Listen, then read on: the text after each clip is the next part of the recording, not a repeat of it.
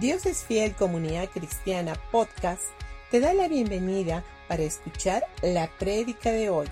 Levanta ahí tus manos, iglesia, levanta ahí tus, tus manos. Cántale a Él. Cántale a Él. Cántale a Él. Es tiempo de alabarle, es tiempo de adorarle, es tiempo de cantarle y decirle gracias Dios.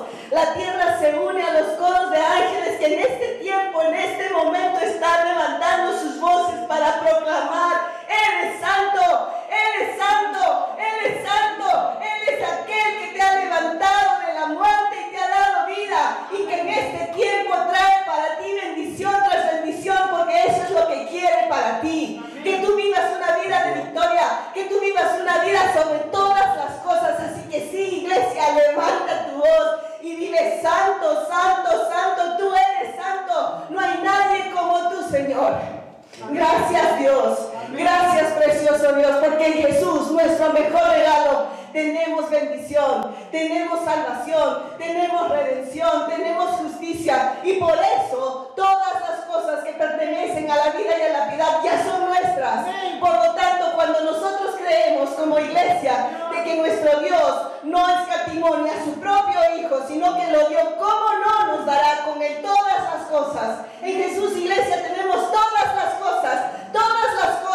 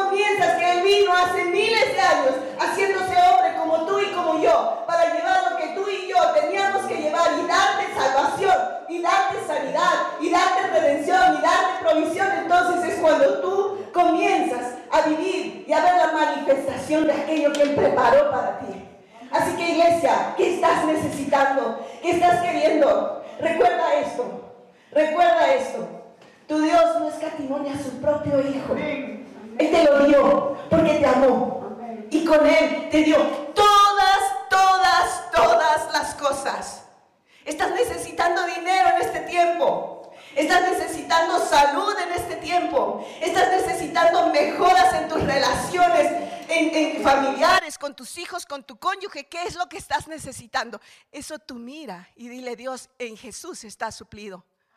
Y voy a alabar y voy a adorar a mi Dios. No por lo que veo, no por lo que siento, no por las noticias, no por lo externo, sino por lo que he creído. Mi Dios me dio lo mejor que tenía. Esa promesa fue cumplida en Navidad. Por eso sí podemos celebrar Navidad con gozo y con alegría, porque la promesa de un Salvador de que un Salvador venía se cumplió y está con nosotros en este tiempo. Amén. ¿Lo crees, iglesia? ¿Lo crees, iglesia? Y los que están viéndonos a través de las redes también, necesitamos levantarnos en este tiempo para creer que nuestro Dios hizo todo en Jesucristo y que en Él lo tenemos todo. Jesús, por eso es nuestro mejor regalo en estas Navidades. Un abrazo para todos ustedes. Gracias, chicos, lo han hecho excelente. Iglesia, por favor, si pudieran estar a tomar asiento los que estamos aquí presentes y vamos a invitar a nuestro pastor para que dirija la palabra.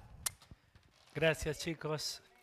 Muy buenos días con todos. Qué bueno verlos, guapos y simpáticos. ¿Tan simpáticos no? Muy bien, tienen que verse así guapos y simpáticos. Muy bien, la semana pasada habíamos, ah, eh, hemos estado hablando durante todas estas últimas semanas, he estado hablando de lo que viene a ser la fe. la semana pasada hablé que la fe te hace ver como héroe. Ahora todos queremos ser héroes, ¿verdad? ¿Es verdad o no? Pero la pregunta sería, todos los grandes héroes de la fe o todos los héroes, para ser héroes, ¿qué necesitaban?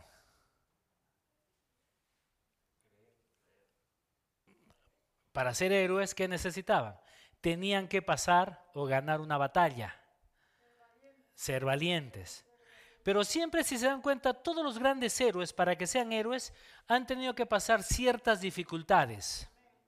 Porque una persona, yo puedo creer en muchas cosas, pero si no tengo, no, no hay una batalla que ganar, mm, yo no sé si soy héroe o no. Porque una cosa es decir, creo, pero otra cosa es cuando tú vienes y enfrentas una situación y ahí se va conociendo el carácter de la persona. ¿es verdad? Porque uno puede decir, tengo buen carácter, pero cuando viene la situación y de pronto el carácter no te ayuda, al final tiras la toalla y te vas. Pero un verdadero hombre de fe, un héroe, es el que tiene, es el que, tiene que saber de que a pesar de las situaciones que podamos estar atravesando y pasando, nosotros estamos confiando y creyendo y, y, seguimos creyendo de esperanza contra esperanza que la batalla es nuestra, porque estamos en plena eh, circunstancia o en plena batalla. Por eso es de que la semana pasada habíamos dicho que Dios nos ha dado una, una fe particular y personal que nos sirve para poder enfrentar nuestras dificultades o nuestros retos. La vida te trae retos. Te trae retos en todas las áreas de nuestras vidas. Hay diferentes retos que tenemos. A veces tenemos retos en la parte económica, en la salud, eh, eh, problemas familiares, en el matrimonio, eh, en el trabajo. Hay, diferentes retos que nosotros tenemos que, pasar. Pero de nosotros depende si nosotros seguimos adelante o simplemente nos detenemos y tiramos la toalla. Por eso es de que el apóstol Pedro él tuvo, él necesitó diferentes, este, diferentes retos o diferente fe en cada área de su vida. Durante toda su vida él tuvo que tener una fe para poder enfrentarlo. ¿Esa fe era única? No, ojo, que Dios nos ha dado dentro de nosotros, Dios te ha dado una medida de fe y hay una semilla dentro de ti. Esa semilla tú la sacas y cada vez que hay una dificultad, entonces tú ya está, dentro de ti ya estás capacitado para vencer. Ojo, dentro de ti ya estás capacitado para vencer cualquier reto. Pero el que tiene que activar todo esto somos nosotros. Por eso es de que el apóstol Pablo eh, tuvo fe para diferentes áreas de su vida. inclusive cuando él caminó sobre el agua, él necesitó fe. Él estuvo caminando sobre el agua, tenía una fe tremenda, pero de pronto como que algo pasó y se fue la fe. ¿Y sabes por qué él comenzó a hundirse? No es porque le faltó fe, sino es porque él quitó sus ojos de Jesús. La fe estaba ahí, él podía volver otra vez a, recuperarla, porque yo creo que él caminó sobre el agua y cuando quitó sus ojos de Jesús comenzó a hundirse. Si él volvía a poner sus ojos en Jesús, yo creo que el agua lo volvía a levantar y lo, volvía a poner encima de, encima todo. ¿no? E, e, esa es la fe. Por eso es de que la fe está dentro de ti, pero apareciera como que hay momentos en que se va nuestra fe, pareciera que sí para nuestro, dentro de nuestro razonamiento. Pero si te das cuenta en, el área espiritual, Dios te dice, tu fe nunca falta. Tu fe nunca va a faltar. Por eso es de que cuando este Pedro fue, obviamente, este, eh, eh, eh, se fue zarandeado, fue tentado, cuando Jesús cuando Jesús viene y le dice, Pedro, tú hoy día, hoy día me vas a negar tres veces. Y Pedro, obviamente, este, antes de eso, él estaba totalmente eh, fuerte. Él dijo, no, Señor, eso es imposible. Yo nunca te voy a negar. Yo siempre voy a estar contigo y ta, ta, ta, ta. Y tal vez se le abrió la boca y dijo de todo. Pero a la hora de los hechos, lo hizo. Pero sin embargo, la Biblia dice que Jesús le dijo, estoy orando por ti para que tu fe no falte. Y es algo muy, muy, muy interesante que me llama mucho la atención. Ojo, cuando Jesús muere, y resucita y María va a verlo, lo primero que le dice, ve María donde los discípulos y dile a Pedro que he resucitado. Y dile a Pedro que estoy, he, resucitado. En otras palabras, le estaba, ojo, y no, no menciona de otros, de otros discípulos, solamente menciona de Pedro. ¿Y sabes por qué? Porque le estaba diciendo, Pedro, a pesar de que me has negado, a pesar de que te has equivocado, quiero decirte que yo sigo confiando en ti. Y eso es maravilloso, ¿verdad? Si ustedes leen la Biblia se van a dar cuenta que el único, el, del único discípulo que, Jesús eh, menciona su nombre solamente es Pedro. Ahora, ¿por qué? Porque Pedro necesitó en toda su, en toda su vida diferentes, en, en, toda la, en toda su vida, él necesitaba diferentes etapas de fe. necesitaba la fe. Por eso es de que él, obviamente, negó a Jesús, pero necesitó fe para volver a levantarse. Necesitó fe para fortalecerse, a pesar de que había fallado, él necesitaba fe para ir y volver a, los discípulos o a los hermanos y simplemente confirmar a miles de personas que Jesucristo no ha cambiado. Por eso yo, yo, puedo imaginarme cuando Jesús resucita y María viene y le dice, dile a Pedro que estoy acá, que he resucitado. Lo que le estaba diciendo es, Pedro, quiero que te levantes y, y que confirmes que a pesar de los errores que has tenido, quiero decirte que tú sigues teniendo la victoria. Y que esa fe que he rogado para que no falte, esa fe todos la tienen. Todos pueden fallar, todos pueden equivocarse, pero tú sigues teniendo fe. Porque tu fe tiene que estar puesta en Él. Y eso es lo que nosotros habíamos visto la semana pasada, que nuestros ojos tienen que estar puestos en Jesucristo. Tu fe no tiene que estar puesta en tu fe, sino que tu fe tiene que estar puesta en Jesús. Y ahora, ¿siempre van a haber dificultades? Sí. Cada vez que tú pides algo a Dios, te digo algo. Tú pides algo a Dios y automáticamente como que viene una dificultad. ¿Y sabes por qué? A veces uno dice, mejor no oro, mejor no pido nada a Dios. No, la Biblia dice, pídeme y yo te daré. O sea que si tú no pides, tampoco no puedes recibir. Pero, un, pastor, entonces si yo pido y, y vienen dificultades, mejor no pido. No, es que cuando tú pides, vienen las dificultades y lo que Dios quiere es ver en qué estás creyendo tú. Por eso es de que cuando Dios lo llama a Moisés y le dice, Moisés, tú vas a ser el libertador de mi pueblo, pero te quiero decir algo también, voy a ir y voy a endurecer el corazón del faraón. Uno puede decir un ratito, Dios, ¿qué te pasó? ¿Te has caído, no sé, te has soñado con algo? ¿Has comido mucho rocoto relleno el día de ayer? Eh, ¿Qué, pasó, no?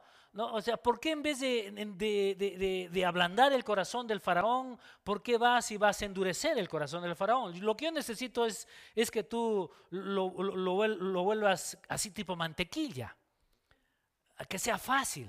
Pero sin embargo, Dios endurece el corazón del faraón, no porque realmente él quería endurecerlo, sino que lo que él quería en sí era ver en quién Moisés estaba poniendo sus ojos y en quién estaba confiando tanto Moisés como el pueblo. Cuando los dos comenzaron a ver, cuando Moisés comenzó a ver de que a pesar de que el corazón del faraón se iba, endureciendo, Dios le iba diciendo, no te preocupes, le voy a mandar otra, otra plaga. No te preocupes, voy a enviar otra plaga. No te preocupes, voy a enviar otra plaga. Y como ya dije anteriormente, las tres primeras plagas cayeron y afectaron el pueblo de Israel. Pero a partir de la cuarta plaga, Dios hizo una excepción. En la región de Gosén no pasó absolutamente nada. Desde la cuarta hasta la décima plaga, ellos no fueron afectados en nada. Y esto es maravilloso. Por eso es de que nosotros en este tiempo, nosotros estamos viviendo una tercera plaga. Y la tercera plaga, ¿saben cuál fue? Fueron los mosquitos, fueron los insectos fueron los que van, se, se, pegan ahí y van pasando este virus. Y nosotros estamos pasando esta tercera plaga, pero van a haber más plagas. Pero te voy a decir algo, hay una buena noticia, que las demás plagas que puedan venir al mundo, la cuarta plaga no nos va a caer. ¿Te has puesto a pensar? No nos va a caer.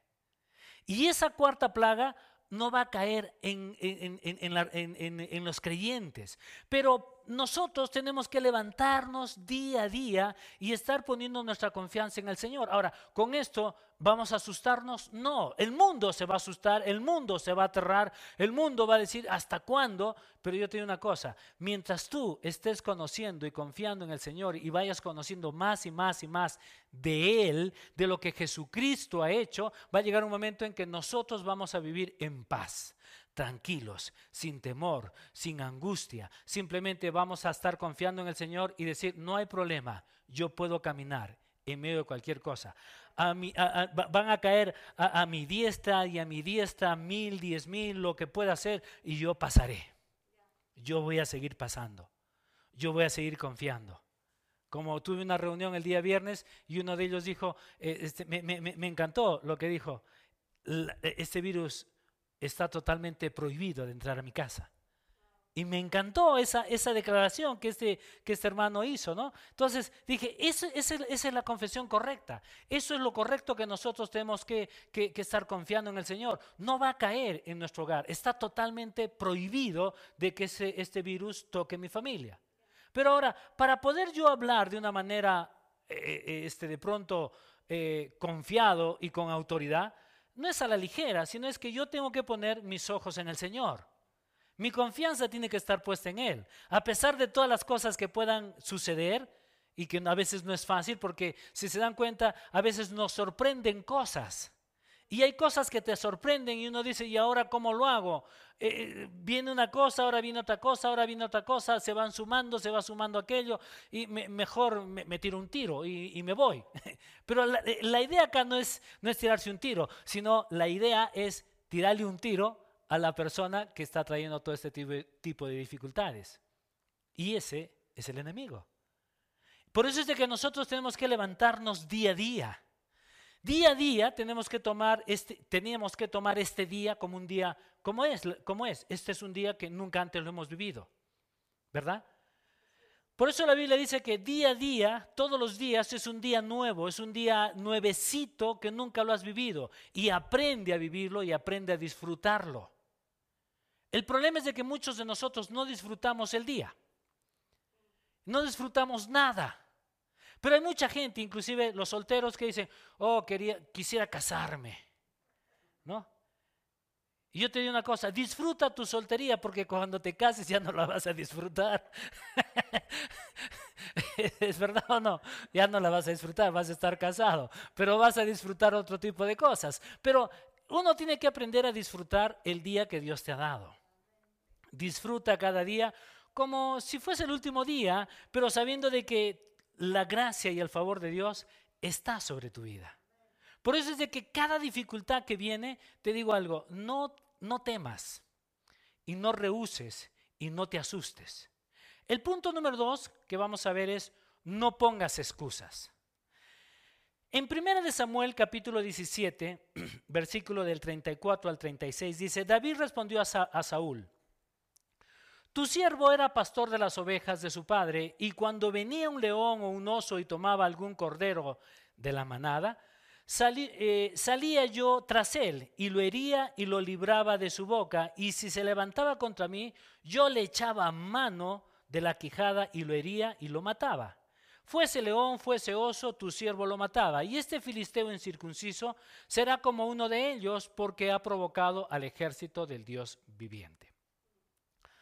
Ahora, nosotros para poder vivir en fe, como héroes de la fe, es importante que nosotros vayamos a ver a los héroes que habla la Biblia. Y en Hebreos capítulo 11 podemos encontrar a cada uno de ellos. Todos estos hombres de, fe, los héroes de la fe que habla, que habla la, Biblia, todos ellos pasaron diferentes circunstancias. No todas fueron las mismas, ¿correcto? Abraham pasó tuvo que batallar en una situación, pero tuvo la victoria. Noé tuvo que batallar en otra situación, pero tuvo la victoria. Y cada persona, cada héroe de la fe tuvo su propia batalla. Por eso es de que son héroes de la fe. Pero ¿te has dado cuenta que tú y yo también tenemos nuestros propios, nuestras propias batallas? Porque tus batallas no son mis batallas. Y mis batallas no son tus batallas. Pero te digo una cosa, no importa cuál es la batalla, pero dentro de la batalla que tú puedas tener, tú ya tienes la victoria. ¿Por qué? Porque hay fe dentro de ti. Y lo único que tú tienes que hacer es nunca, nunca, nunca pierdas de vista a Jesús. ¿Quién es el que murió por ti y por mí? Fue Él. Entonces lo que tú y yo tenemos que hacer es mirar lo que Jesucristo hizo en la cruz. No es el mirarlo, oh pobrecito Jesucito fue crucificado en esa, en esa cruz mala, mala, mala y vengo le pego. No, no, no, eso no es así. Cada vez que nosotros vemos una cruz, nosotros teníamos, tenemos, podemos venir y mirar esa cruz, que era, una, era, era un instrumento de tortura. Pero nosotros podemos ver y decir, wow, Jesús murió y lo hizo por mí, porque me ama. Y esa cruz simplemente es el símbolo de lo que Jesucristo hizo por mí. Yo tengo que mirar a la cruz no como, un, no como un instrumento de tortura, sino simplemente traigo a memoria lo que Jesucristo hizo en la cruz cuando él, él, vino, murió, derramó su sangre y yo puedo disfrutar de todo lo que Jesucristo ha hecho en la cruz. Y eso es parte de la victoria. Si Jesús tuvo victoria, tú y yo también tenemos victoria. Porque no te olvides de que cuando tú y yo nacemos de nuevo, nos insertamos al cuerpo de Cristo. Cristo y nosotros venimos a ser una sola persona. Hay, hay personas que no les gusta eso. No, no, no, ¿cómo yo voy a ser igual que Jesús? La Biblia dice de que tú y Él son uno. O sea, yo, yo ahorita yo a quién estoy viendo estoy viendo a Jesús a través de ustedes. Ustedes me miran a mí y, van, y están viendo a Jesús, guapo y simpático, como soy yo. ¿Se dan cuenta? Ahora, porque Jesús es guapo y simpático. O sea, yo también lo soy. O sea, ¿cuál? No, no, no entiendo por qué se ríen. Pero es así. o, dudan, o dudan que no soy guapo y simpático. Bueno, ok, entonces, ¿qué es lo que nosotros tenemos que hacer? Comenzar a mirar a todos estos hombres de la fe. Cada vez que hay una dificultad, mira tu ADN. Porque ese mismo ADN que todos estos héroes de la fe tenían, ese mismo ADN está corriendo por tus venas. Está corriendo por ti. Entonces tú no puedes decir, oh, yo nací pobrecito, nací, no sé, sin, eh, sin, mucho, ah, sin, muchas esperanzas. No, no, no, no. No importa cómo has venido al mundo. No importa. ¿Sabías esto? Mi mamá me trajo al mundo, pero en sí mi mamá no me trajo al mundo. El que vino, mi mamá fue un instrumento para que yo venga a este mundo. Pero el que me trajo fue Dios. Usó a mis padres y de, relleno, pero fui, el objetivo era yo. ¿Se dan cuenta?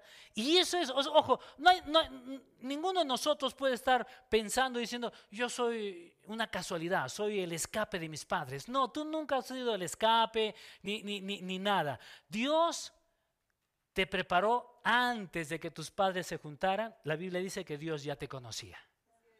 Y cuando Dios te trae a este mundo, no te trae desamparado, sino que te trae con un propósito y tú estás capacitado para cumplir el propósito de Dios. ¿Se dan cuenta? Ahora que muchos de nosotros nos veamos, vamos viendo de pronto las, imperfecciones de nuestros padres o de, donde yo nací, pero ¿por qué tuve que nacer en esta familia? ¿Por qué mejor yo no nací en otro lado? No creo que yo me, la, cigüeña se equivocó, yo tenía que nacer en otro. No, no, no, no. Acá el problema no es la cigüeña porque la cigüeña no te trajo. Lo que pasó es de que Dios te puso en la familia donde tú estás porque tú y yo tenemos un propósito. Y ese propósito Dios lo va a cumplir. Ese propósito Dios lo quiere llevar a cabo. Una persona que a veces está quejándose de su situación, pero ¿por qué yo tengo este apellido? ¿Por qué yo, no, no, ¿por qué yo no nací con ojos azules? ¿No? Alguien, eh, alguien ha preguntado, eh, yo, yo, tenía que nacer con ojos azules, no, no sé por qué me, me puso verdes. O, no sé, cuando estaba haciendo la cola ahí antes de venir, no, no habían azules y, Dios me dio pues los negros que, que tengo. No, ese no es el tema. Como tú eres, Dios te ha puesto perfecto. Disfruta de tu condición, disfruta inclusive de tu cuerpo, disfruta, obviamente hay que cuidarlo, claro que sí, pero sabes qué, disfruta de cómo eres tú, porque tú eres único. En todo este globo en toda esta tierra, no hay otro como tú, gracias a Dios. Solamente eres tú. Y aprendamos a disfrutar de lo que nosotros somos. Por eso es que yo puedo imaginarme cuando David estaba ahí en, este, las montañas, estaba eh, cuidando las ovejas de, su padre. Ahora pongámonos nosotros en los zapatos de él. ¿Qué pasaría si tú eres David? Y tu papá viene y te dice, este, Fabián, quiero que vayas y, vayas a, estar buscando, perdón, a estar cuidando las ovejas de, del padre. ¿No? Y de pronto se aparece un oso, se aparece un león. ¿Qué haría Heine? Va y se enfrenta. No, yo creo que mira eso y agarra, agarra sus chivas y se da media vuelta y corre, pero en una dirección contraria, ¿verdad? Él no va a ir a enfrentarse al león, al, oso, nada. Él va a salir y va, va, a ir donde el papá y le dice, papá, papá, tengo una, tengo una noticia, una mala noticia. ¿Cuál, hijo? Se apareció un oso, se apareció un león y el oso y el león me dijeron, o te como a ti o, te, o, como a la oveja. Y yo dije, mejor comer la oveja. Yo, me, yo arranqué mis cositas y me vine. Y tal vez el padre te hubiera dicho, bueno hijo, no hay problema, es una ovejita. Lo importante es que tú estés bien. ¿Verdad? Pero sin embargo, David, él no tomó esa excusa, como muchos de nosotros podríamos tomar esa excusa, sino que David tomó, usó lo que tenía y se enfrentó a esa situación. Por eso es de que David, cada vez que venía el oso, cada vez que venía el león y obviamente quería arrebatarle una de las ovejitas, él salía y se enfrentaba. Y si se ponía sabroso, lo agarraba a la queja y lo mataba. Eso es lo que dice la Biblia. Por eso es que cuando va, a buscar a sus hermanos, obviamente está ahí con sus hermanos llevándole pancito y un quesito y todo eso, y de pronto sale este gigante y comienza a desafiar al, al ejército del Dios viviente. Y nadie, nadie, ningún hombre, porque no habían hombres en ese momento, ninguno quiso hacerse frente. Y un muchacho, adolescente, tal vez 17, 20 añitos, dijo, yo le voy a hacer frente. Saúl no era un hombre bajito, como Adán. No, no, no, no, no. Saúl era un hombre, dice la Biblia, que era un hombre que, que, sobresalía una cabeza por encima de todos los demás. O sea, puedo imaginarme que él era así, o así, o tal vez, bueno, de repente eran más grandes que yo, pero imagínate así, era enorme. Y tal vez David era así como Adán, chiquito, flaquito. Era un adolescente.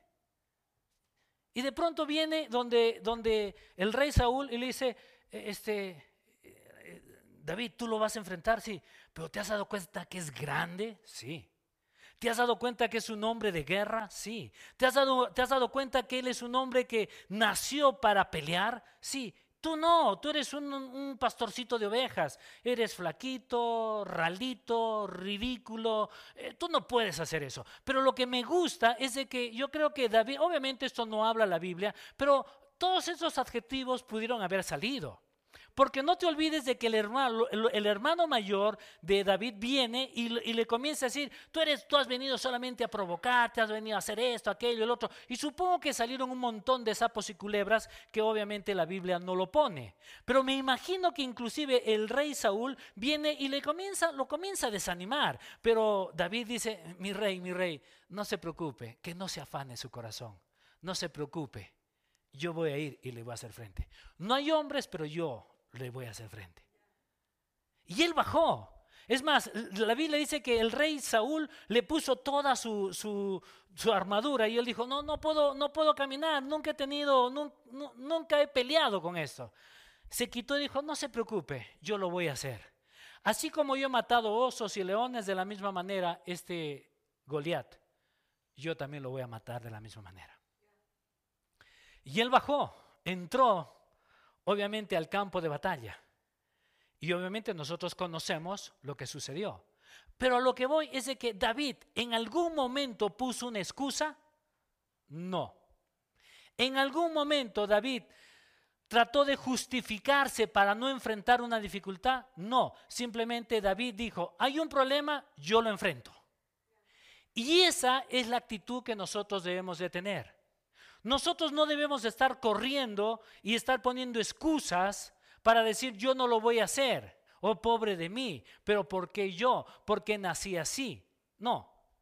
Si vemos nosotros la vida inclusive de, ah, Ismael, se dan cuenta, Ismael era el hijo, el, primer hijo de Abraham, obviamente de, la, de la criada Agar. Imagínense, hubo un problema dentro de toda esta familia. Al inicio, Sara y su criada eran muy amigas. Era su confidente. Y de pronto ya no era su confidente, ahora se convirtió en la amante de su esposo. Hubo un conflicto y vivían juntos en esa casa. Era muy complicado, ¿verdad? Hasta que viene, obviamente, este, eh, Sara le dice, ¿sabes qué? O te vas tú o me voy yo, pero yo no voy a estar viviendo con esta mujer. Los echas fuera. Pero la Biblia dice de que a pesar de que, es cierto, David, este, Abraham la echa a Agar y a su hijo, a Ismael, los bota, pero Dios nunca los abandonó. Dios nunca abandonó ni dejó que muriera este hombre, este, este niño, porque dijo, si es el padre de Abraham, si su padre es Abraham, yo lo voy a cuidar, yo lo voy a proteger, yo lo voy a bendecir. ¿Y sabes por qué? Porque no es una casualidad. A pesar de que, a pesar de que Sara este, se, apresuró, a pesar de que Sara quiso ayudarlo a Dios y quiso hacer, tener sus propios planes, pero Dios tenía un plan. El plan de Dios nunca varió, el plan de Dios nunca cambió. Pero a pesar de los errores, Dios también cuidó y protegió ese error. Y al final nosotros podemos ver de que este Ismael, Dios lo bendijo grandemente. Entonces, cada uno de nosotros no tenemos que decir, oh, yo fui un error. No, Dios, tú eres bendecido en el lugar que tú estás. En el lugar donde tú estés, tú eres bendecido totalmente. Así es de que nunca te veas como algo inferior, nunca te veas, es más, que nadie te ponga una etiqueta. Que nadie venga y te diga, no sirves. No. Si alguien te quiere decir, no sirves, tú puedes decir un ratito, un ratito, eso no es, yo no lo acepto. Porque yo sirvo y para mucho. Yo soy un hombre o una mujer sabio, inteligente, próspero, bendecido. Pero no, naturalmente yo no te veo así. Todo lo que yo pueda estar pasando, naturalmente, es solo momentáneo. Pero lo espiritual es mucho más real que lo natural. Y eso es parte de lo que nosotros tenemos que aprender a ver. Pero cuando nosotros no vemos, estas, eh, eh, no, no, tenemos estos ojos espirituales, simplemente comenzamos a ver los, los ojos naturales. Y tus ojos naturales te pueden decir infinidad de cosas que no nos gusta no nos agrada. Pero sabes qué, yo tengo que seguir mirando y no voy a poner excusas. Inclusive en el trabajo, cada cosa que tú hagas, no pongas excusas, hazlo bien. Hazlo correctamente. No estés tratando de hacer, de, de hacer tu trabajo porque tienes que hacerlo. No, hazlo de la forma correcta. Los empresarios inclusive en nuestro, país, no quieren invertir. No, es que la situación política este, no nos permite. Yo sé que es verdad, es correcto, pero ¿sabes qué? ¿Sabías de que los hombres exitosos y las empresas exitosas, ¿sabes dónde comenzaron su éxito? En las crisis. Cada vez que hubieron crisis, ellos salieron adelante.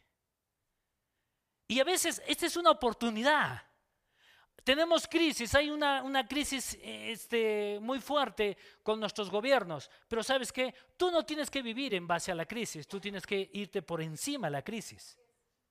Porque si tú comienzas a ver y comienzas a confiar en el Señor y le dices, Dios, hay muchas cosas, hay mucha inestabilidad, pero quiero que me des la habilidad y la sabiduría para irme adelante. Y sabes qué, solamente los hombres que miran al Señor, hombres y inclusive las empresas que están dirigidas por hombres piadosos y temerosos y que puedan confiar en el Señor, van a tomar decisiones y van a salir adelante y esas empresas de acá unos años van a estar acá. Y las empresas que de, que de pronto estuvieron acá van a estar acá. ¿Y sabes por qué? Porque uno tiene que sacarle provecho a cada situación. Cada situación que pueda haber, tú sácale provecho. Es más, si alguien viene y te tumba y estás en el suelo, yo te recomiendo esto. Antes de pararte, ve qué es lo que puedes recoger para sacarle provecho más adelante. Pero a veces se han dado cuenta que, oh, me han hecho caer, me he caído, me he resbalado, pobre de mí, y, y no te quieres parar. Y si te paras de pronto, este, eh, simplemente dices, pero no, no, no, no, no puedo. Te digo una cosa, si te has caído, es tiempo de que te levantes, pero antes de levantarte, comienza a mirar alrededor tuyo. ¿Qué puedo recoger para sacarle ventaja? ¿correcto? Y el punto número tres es no te quedes como una hortaliza. sé un héroe. En Lucas capítulo 17, versículo 1 dice, entonces el Señor dijo, si tuvieres, si tuvieres fe como un grano de mostaza, podrías decir a este sicómoro, desarraigate y plántate en el mar y os obedecería. En Marcos capítulo 4, versículo 30 y 32 dice, y dice, ¿a qué haremos semejante el reino de Dios? ¿O con qué parábola lo compararemos?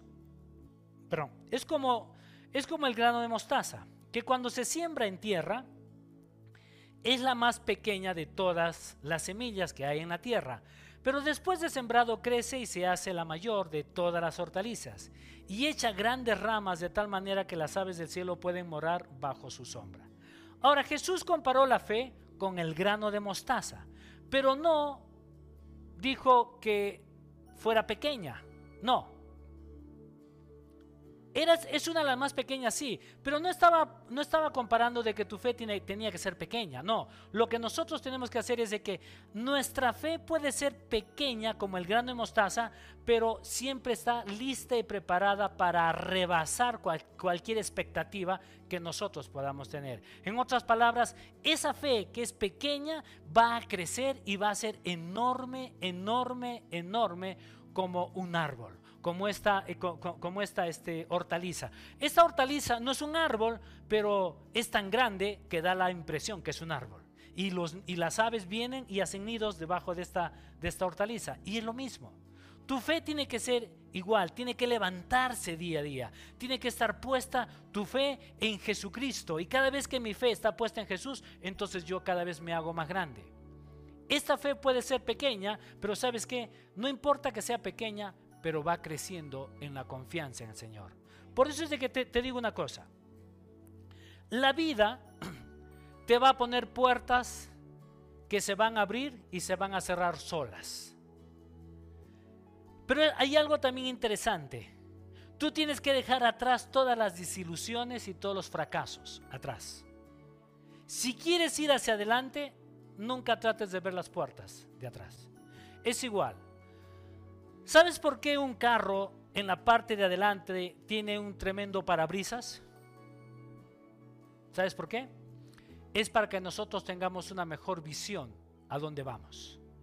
Pero dentro de este mismo carro también te pone un espejo eh, retrovisor que es pequeño, es chiquito. ¿Y sabes por qué? Porque lo que Dios te está diciendo es, puedes ver tus fracasos y tus errores, pero déjalos atrás sácales provecho solamente. Pero tu vista no tiene que estar puesta en el espejo retrovisor, sino que tu vista tiene que estar puesta en el gran parabrisas que yo te he puesto. Porque el futuro es mucho mejor que tu pasado. Pero muchas personas quieren traen este espejo pequeño y lo quieren poner adelante y quieren poner un espejo chiquito para ver el futuro. La gente que quiere quedarse en el pasado no avanza. La gente que quiere ver los errores de atrás no avanza. La gente que solamente se está quejando, ¿por qué a mí? ¿Por qué a mí? No avanza de todo lo que Dios le quiere dar. Por eso es de que no inviertas las cosas. Si Dios te ha puesto un gran parabrisas adelante, mira adelante. Solamente ve tu espejo para ver en qué fallé y en qué me equivoqué, pero eso se quedó atrás y le saco provecho a todos mis errores. Si yo sigo viendo el espejo y lo sigo viendo, entonces esos errores del pasado se pueden volver a repetir en mi futuro. Y yo no voy a estar, yo no, yo no tengo que permitir que los errores del pasado se vuelvan a repetir. ¿Y sabes por qué? Porque yo tengo que ver lo grande que Dios va a hacer en mi vida. Así es de que no estés quejándote y no estés ahí viendo, pero yo, fallé, pero ¿por qué tuve que nacer aquí? Yo tenía que nacer. No, no, no, no. Donde tú estás, estás bien. Tú puedes cambiar tu atmósfera. ¿Sabías esto? Tú no tienes que hacer, pero el padre que me tocó, me loco. ¿No? ¿Qué hago? Lo, lo, lo, lo, regreso, lo meto en una bolsa, no, no sé qué hago. No, no, déjalo ahí nomás. El que va a hacer la obra no eres tú, el que hace la obra es Dios. Pero a la vez, tú puedes sacar provecho de ese padre loco que tienes y decir, y que todas esas locuras se conviertan en una bendición para ti. Pero mucho depende de mí, el cómo yo puedo ver. Porque yo puedo ver de dos formas, quejarme, quejarme, o simplemente puedo ver, wow, la bendición que Dios tiene para mí. Por eso es de que lo que cada vez que hay dificultades, lo que Dios te quiere, lo que Dios nos va a mostrar es esto, es él quiere desarrollar carácter. Cuando hay carácter, yo puedo recibir la bendición, porque se necesita carácter para recibir la bendición o para pedir bendición. Y se necesita carácter para disfrutar de la bendición y no despilfarrarla. ¿Correcto? A veces creemos tener carácter, pero puedes recibir algo, pero a veces no tienes carácter para mantener esa bendición. Entonces tenemos que desarrollar carácter en toda área de nuestras vidas. Amén. Vamos a orar. Quiero que cierres ahí tus ojitos. Amado Padre, gracias te damos Dios por este maravilloso tiempo, gracias por tu palabra. Y gracias te damos Dios porque tú eres un Dios maravilloso que estás en medio nuestro, listo Señor para seguir obrando en nuestras vidas. Y oro Dios, oro Padre por familias que en este tiempo Dios están teniendo dificultades. Hay parejas donde están pensando en el divorcio, en separación. Y oro Dios para que tú puedas estar consolidando este matrimonio. Y con la autoridad que tenemos en Cristo Jesús, nosotros declaramos, Señor, que ese matrimonio no va a haber, no va a entrar en una separación, sino que declaro, Señor, que ese matrimonio se va a fortalecer y que va a ser un testimonio para ti. Y te doy gracias, Padre, porque oro también, Señor, por tres muchachos que se están saliendo de la casa de su padre. Oro Dios para que estos tres muchachos puedan, eh, para que esta familia no se desintegre, sino que esta familia pueda ser fortalecida. Oro Dios para que este padre pueda poder entender y comprender también la situación que está ha generado con sus hijos. Te doy gracias, Padre, porque declaramos, Señor, que para ti no hay nada difícil, que tú eres un Dios que estás listo para seguir obrando en la vida de ellos. Y te doy gracias también, Padre, porque todo ese espíritu de alcoholismo que está teniendo este hombre va a tener que salir ahora en el nombre de Cristo Jesús. Y declaramos, Señor, que hay una sanidad, hay una restauración y toda adicción de alcohol lo de, sale de este hombre, Señor, ahora en el nombre de Jesucristo. Te doy gracias, Padre, en el nombre de Cristo Jesús. Y quiero hacer ahora una invitación. Si tú nunca antes le has dicho, Señor, necesito de ti o quiero reconocerte como mi, como mi Señor y Salvador, si tú quieres recibir a Jesús, me gustaría que puedas hacer esta oración junto conmigo. Quiero que cierres tus ojitos y repite esto conmigo y hazlo, y hazlo de todo tu corazón. Repite esto conmigo. Señor Jesús y Padre Celestial, tú conoces toda mi vida. Sabes que me he equivocado, he fallado, he cometido muchos errores y te pido perdón, Señor. Necesito de ti. Yo te reconozco como mi Señor y como mi Salvador. Te doy gracias en el nombre de Cristo Jesús. Amén y amén.